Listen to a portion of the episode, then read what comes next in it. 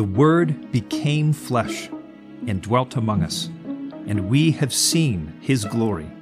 Glory as of the only Son from the Father, full of grace and truth. That's John chapter 1, verse 14. This is the Essential Bible Studies podcast. My name is Jay Mayock. And I'm Tim Young. Hello, Tim. Uh, hello, Jay. Great nice to be to, on your podcast. yeah, yeah, that's right. Yeah, thank you very much. Thanks for thanks for joining us. This is great. This is like a part two, right? This is part two. Yeah, this is part two because we talked quite a bit about John chapter one, verse one, yeah. in our last podcast, which you will recall was entitled "In the beginning was the Word," and we talked about the original beginning.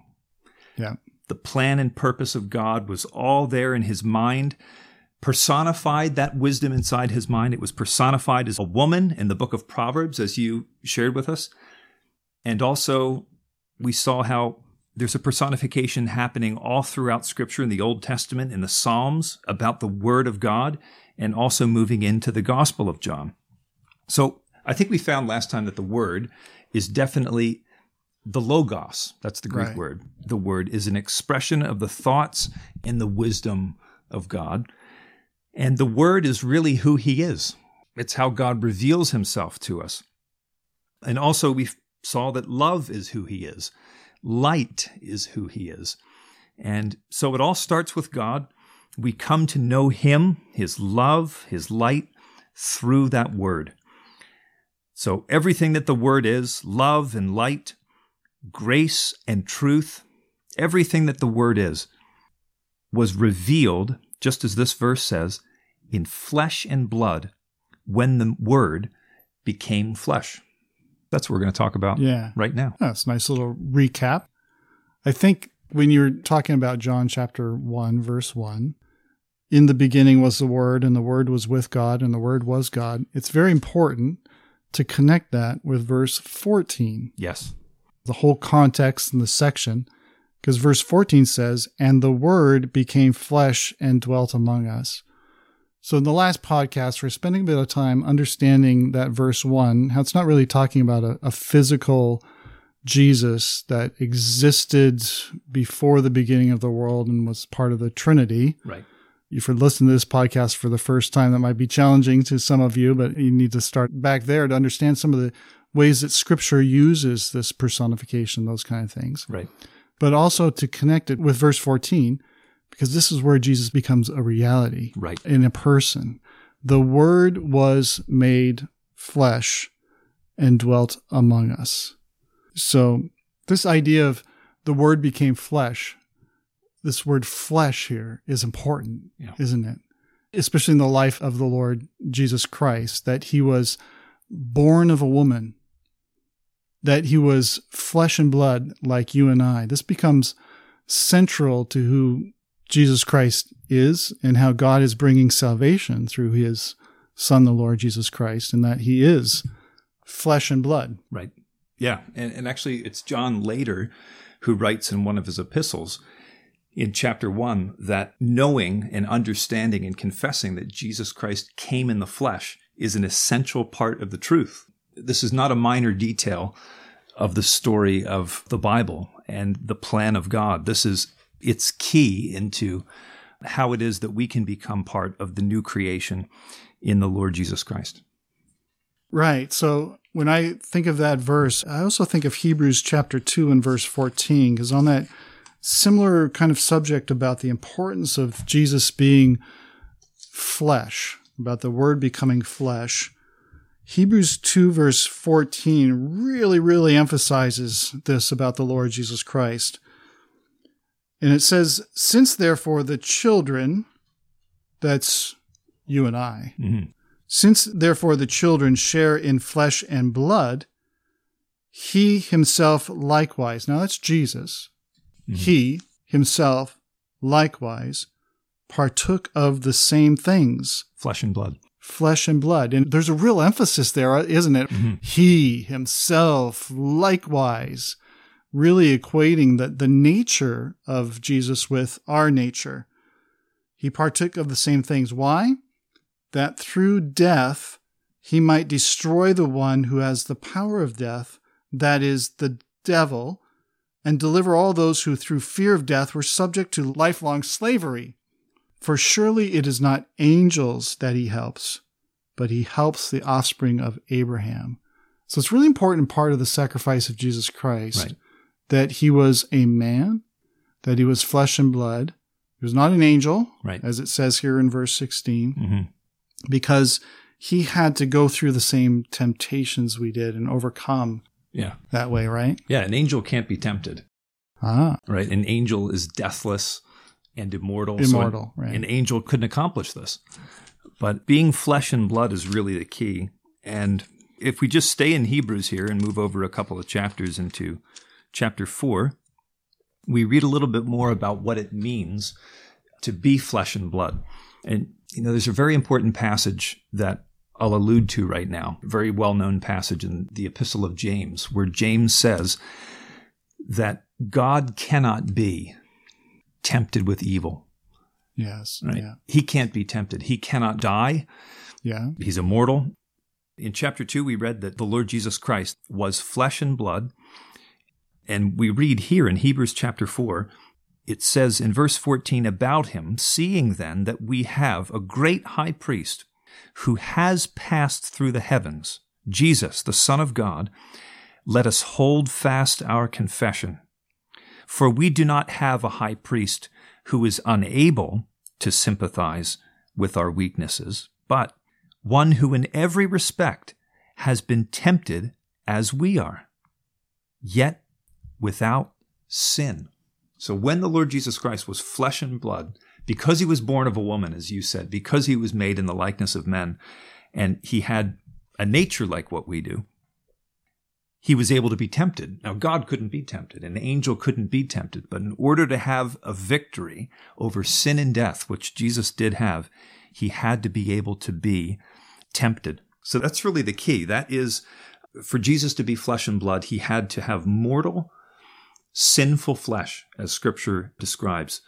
Flesh that's temptable, that can be tempted from within, and also capable of dying, corrupting, just as all of humanity has been. And that is really why his obedience is such a wonder, because even possessing that nature, the same nature that we do, mortal and sinful, he was 100% all the time completely obedient to his father. Yeah. All the time. Right. And never gave in to any of the temptations that he experienced in the days of his flesh. So it's, it's one of the most important keys to understanding his victory. He had to be victorious where all of us have failed. In our nature, in our mortal and sinful nature, he possessing that exact same stuff, flesh and blood, overcame. And that's the secret of his victory, really. Right. Is really a meaningful victory, like I said. So we've been dealing with this concept of the Trinity mm-hmm. in the other class and in this one. And really just looking at scripture as a whole and how it emphasizes the nature of Jesus Christ. It always emphasizes the nature of Jesus Christ as being flesh and blood mm-hmm. for this very purpose of overcoming sin in the very battleground where it's taking place and overcoming.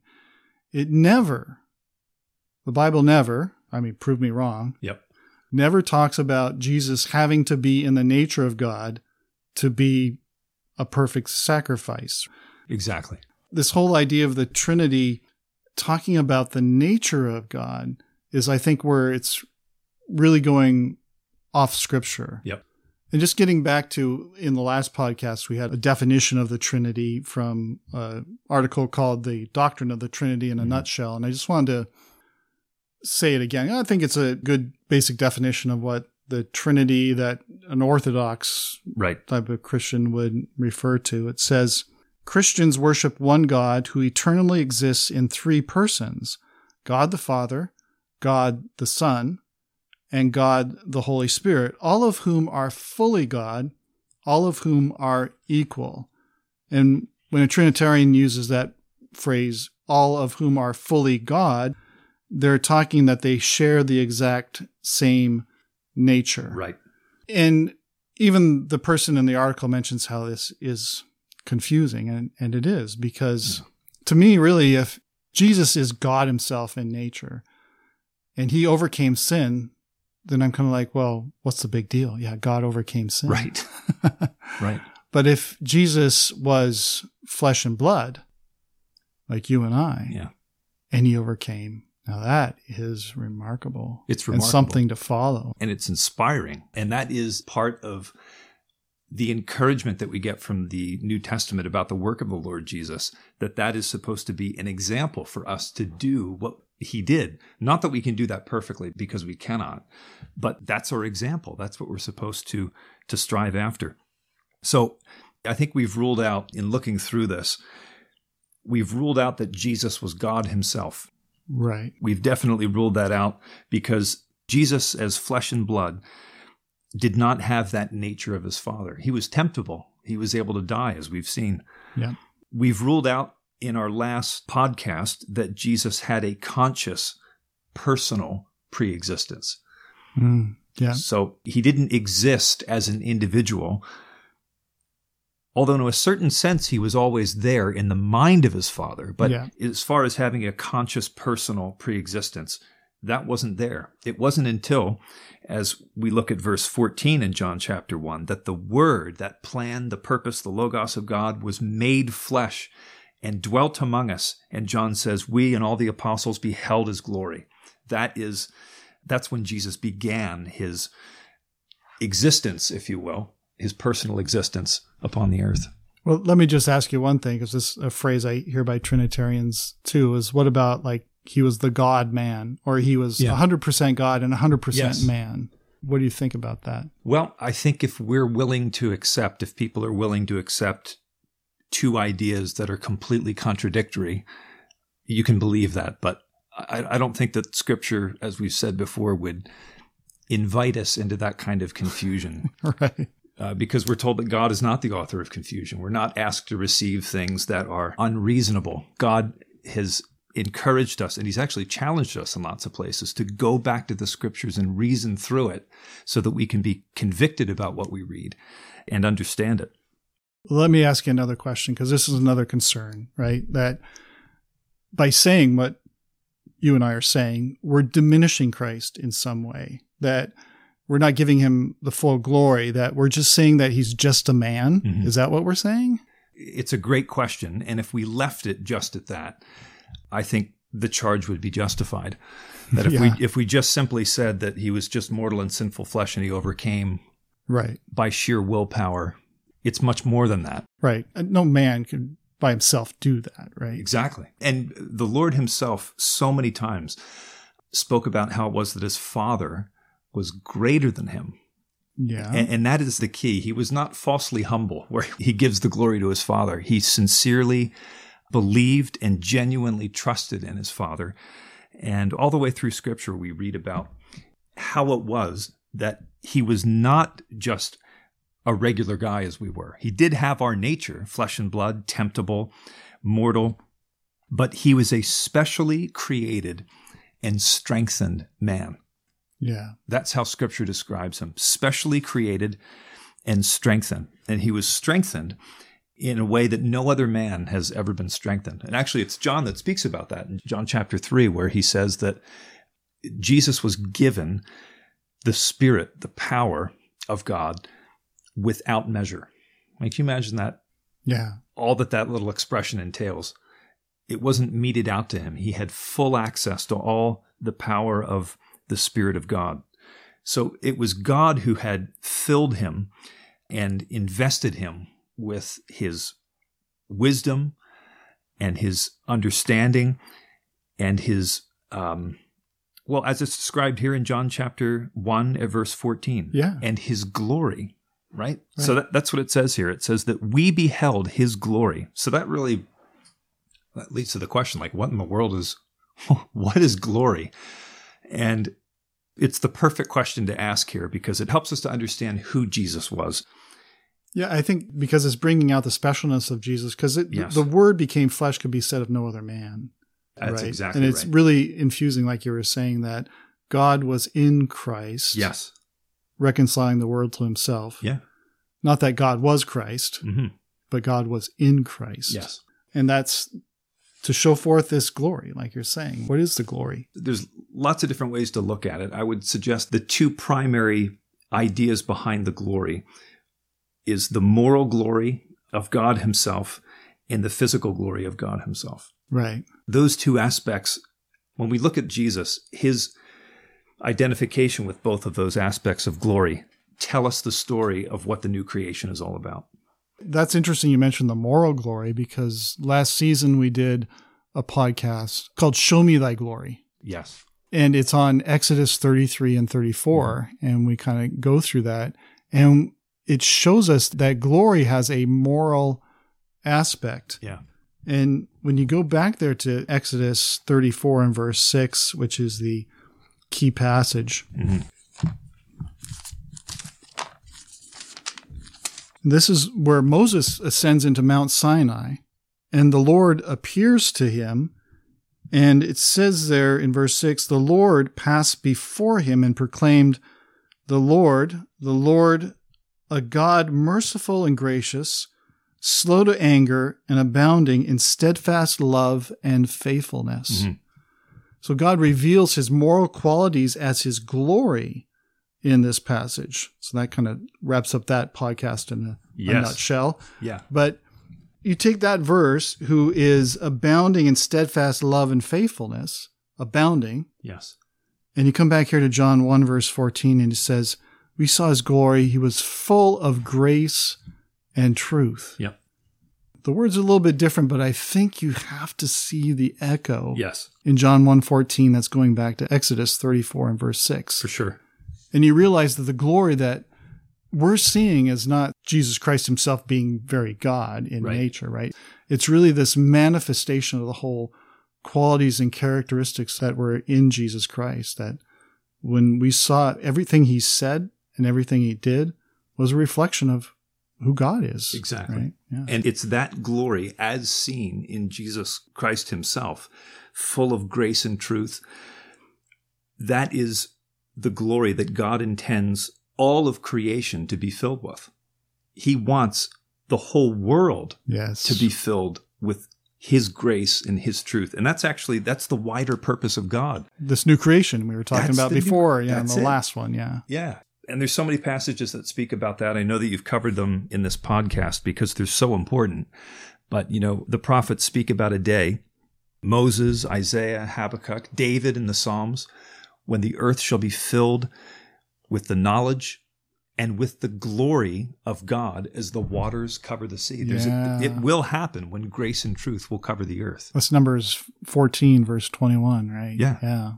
It's incredible. So that's part of the plan and purpose of God for sure that those who would submit to him and become related to him through the Lord Jesus Christ would be filled with the moral glory of God after the example of his son.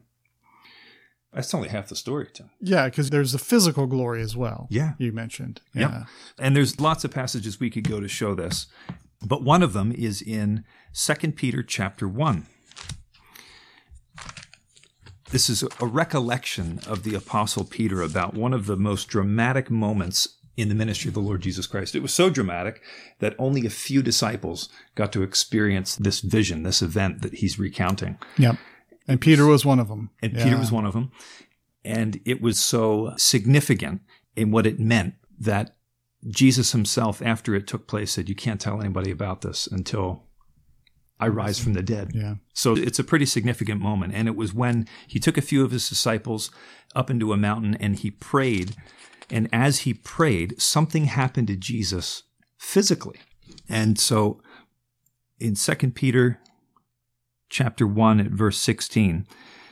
The Apostle Peter says that we did not follow cleverly devised myths when we made known to you the power and coming of our Lord Jesus Christ, but we were eyewitnesses of his majesty. Now, he's not just talking about the general ministry of Jesus, he's talking about a specific moment. He says, For when he received honor and glory from God the Father, and the voice was borne to him by the majestic glory, this is my beloved Son, with whom I am well pleased.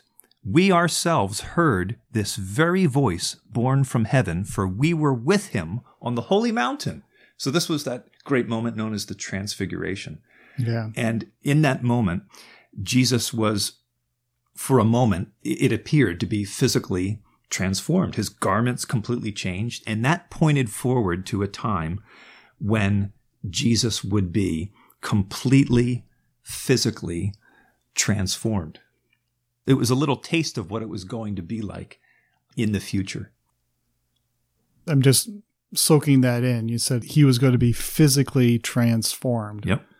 Uh, because he was the firstborn from the dead. In his Mhm. resurrection, he was changed from being this, having died, to being immortal Yeah. at that point. He was mortal, flesh and blood, right? Yeah. And that transfiguration was a vision of that, of what was going to happen. But that, Yeah. I mean, that just makes me think because Jesus being the firstborn from the dead, that first means that there's going to be others. That's exactly right. Because there's a whole resurrection that happens. So this glory is not only associated with Jesus Christ, but it's associated with us, hopefully. yeah, exactly. Right? Because there's that passage in Philippians chapter 3 as an example.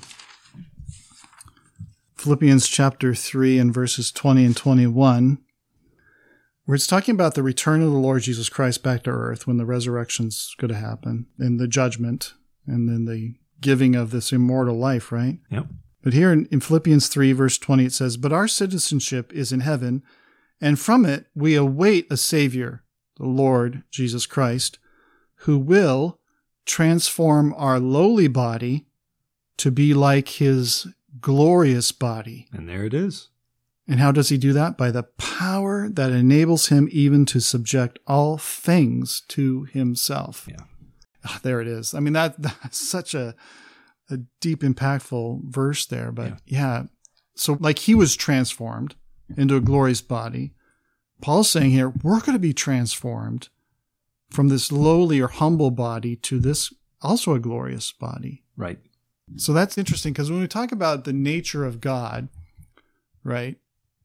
Jesus has the nature of God now. Exactly.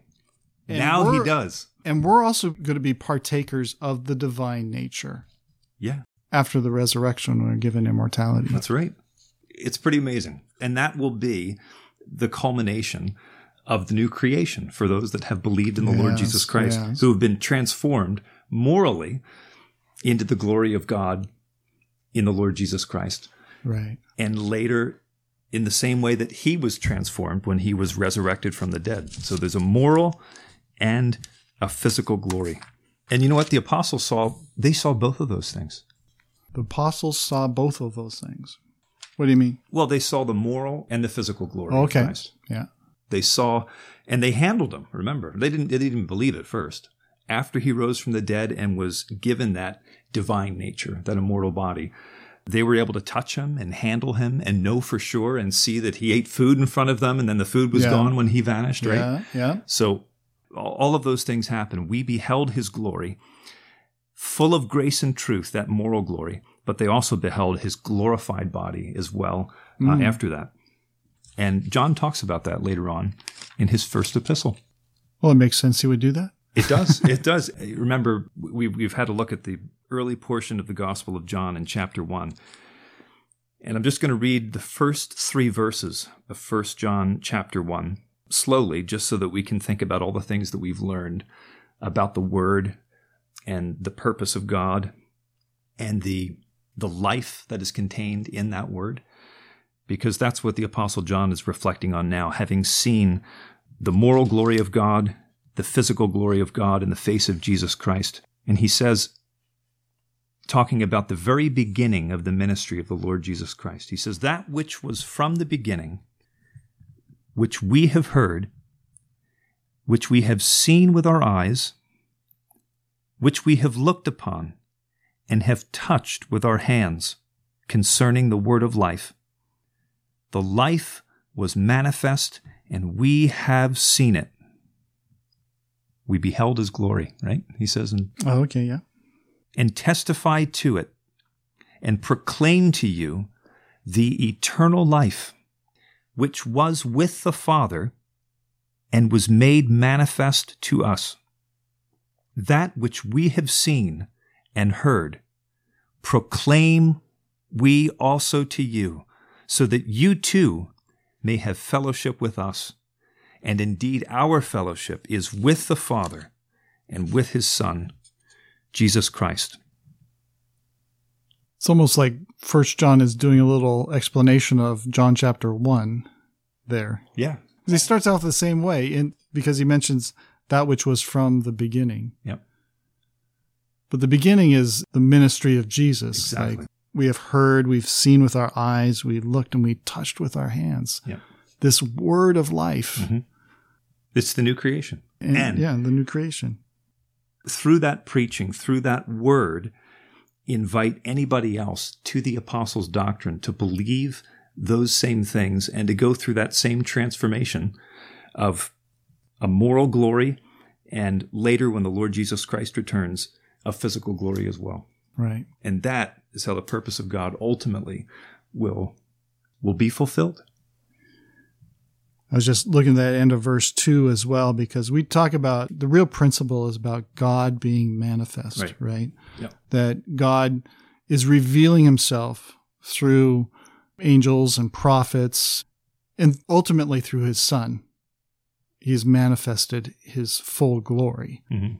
And so we have to understand this principle of God manifestation, but it's nearer as well because at the end of verse 2, when he says, that which was with the Father and was made manifest to us. So there's that principle again. We're Yeah. talking about God manifestation that Yeah. we've talked about in other podcasts, but it's here too. And it's, it's really the way that we should be understanding this. The, the Trinity in its definition is really not the way to understand No. this. God manifestation is the way to understand this. And if we're going to summarize it, Trinity versus God manifestation, that's a great way to put it. That's where the emphasis has to be. The Trinity, it is mysterious. We're kind of left where we began. I mean, that It's writer- confusion, yeah. It is confusion. I mean, that writer was right in the sense that it's confusing. It cannot be understood because God doesn't intend us to understand it like that at all. right. He's revealed himself in a very particular way. And I think that John helps us a lot Right. to understand And that. I think it's very simple. We can understand it and it's beautiful and it ties in with the whole Mhm. plan and, and way of salvation that God has brought through the Lord Jesus Christ. So, Yeah. yeah.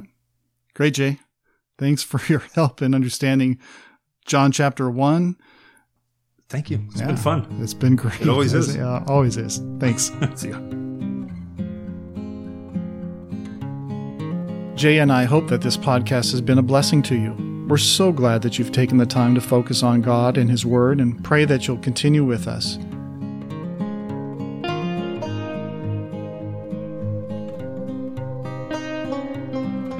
If you're enjoying the podcast or have any questions, we'd love to hear from you.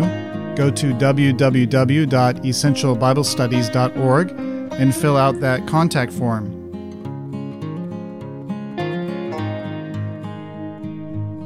Podcasts are great, but it's even better studying the Bible with friends.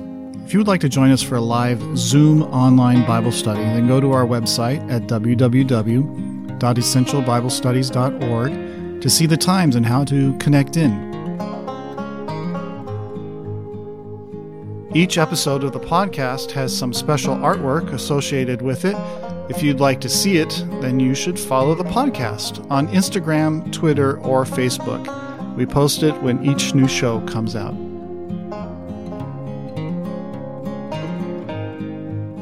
We're giving away some free Essential Bible Study media kits. What's a media kit? Well, we're going to send you a little packet filled with business cards, stickers, and bookmarks. It's a really cool way to share the podcast with others. All you have to do is send us your mailing address using our website contact form or direct message us on Instagram or Facebook. The Essential Bible Studies podcast is recorded in Ancaster, Ontario, Canada, and is sponsored by the Book Road Christadelphian Ecclesia. If you're ever in the neighborhood, you must drop by for a visit. More info on our location, times, and webcast are at bookroadchristadelphians.ca. That's www.bookroadchristadelphians, all one word, dot .ca.